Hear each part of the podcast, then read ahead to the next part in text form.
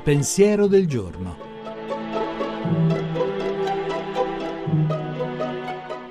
In studio Giuseppe Savagnone, editorialista e pubblicista.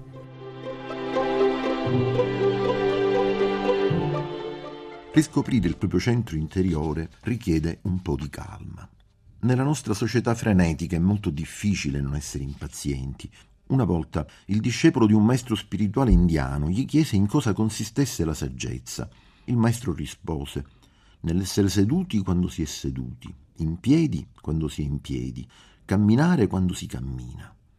Il discepolo rimase perplesso. Ma non è quello che fanno tutti.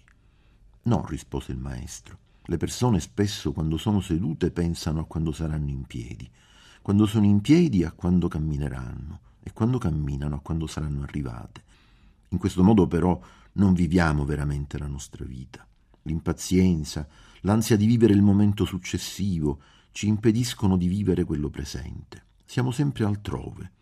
Dio in realtà si incontra nel miracolo delle piccole cose quotidiane, nella luce dell'alba, o nella pioggia che batte sui vetri, o nel sorriso di una persona a cui vogliamo bene. Se sappiamo aprire i nostri occhi, allora sperimentiamo quella meraviglia che non è sbalordimento, ma quella semplice capacità di vedere la misteriosa maestà della vita, di fronte a cui la nostra fretta rischia di renderci ciechi.